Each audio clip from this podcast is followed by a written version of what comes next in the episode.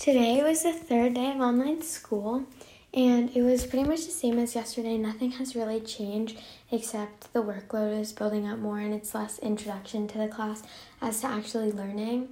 Um, we didn't have much homework, um, but it's a normal amount because, you know, if you take out the commute time and like just getting yourself settled after you get home and stuff, and like all the classes are shorter, it's pretty much the same amount of work and stuff. Like, if compared to a normal school day just feels like less because you're just at home all day and like you have more breaks and the classes are shorter and the day is shorter so it just feels a lot different even though all the class lengths are different. Um, the workload is still the same because we still have the same class and homework. Um, and tests is going to be very different most teachers are going to give like online tests i'm pretty sure. Or they're going to send us a link to take on like a notability like where you write it yourself all the answers and submit it.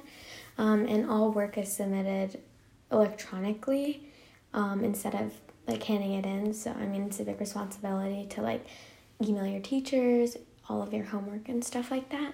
So that's like a big change um, so i mean the third day it hasn't changed much but the workload's just building up. So yeah, it was a pretty good day and I'm having a good time. So yeah, see you tomorrow.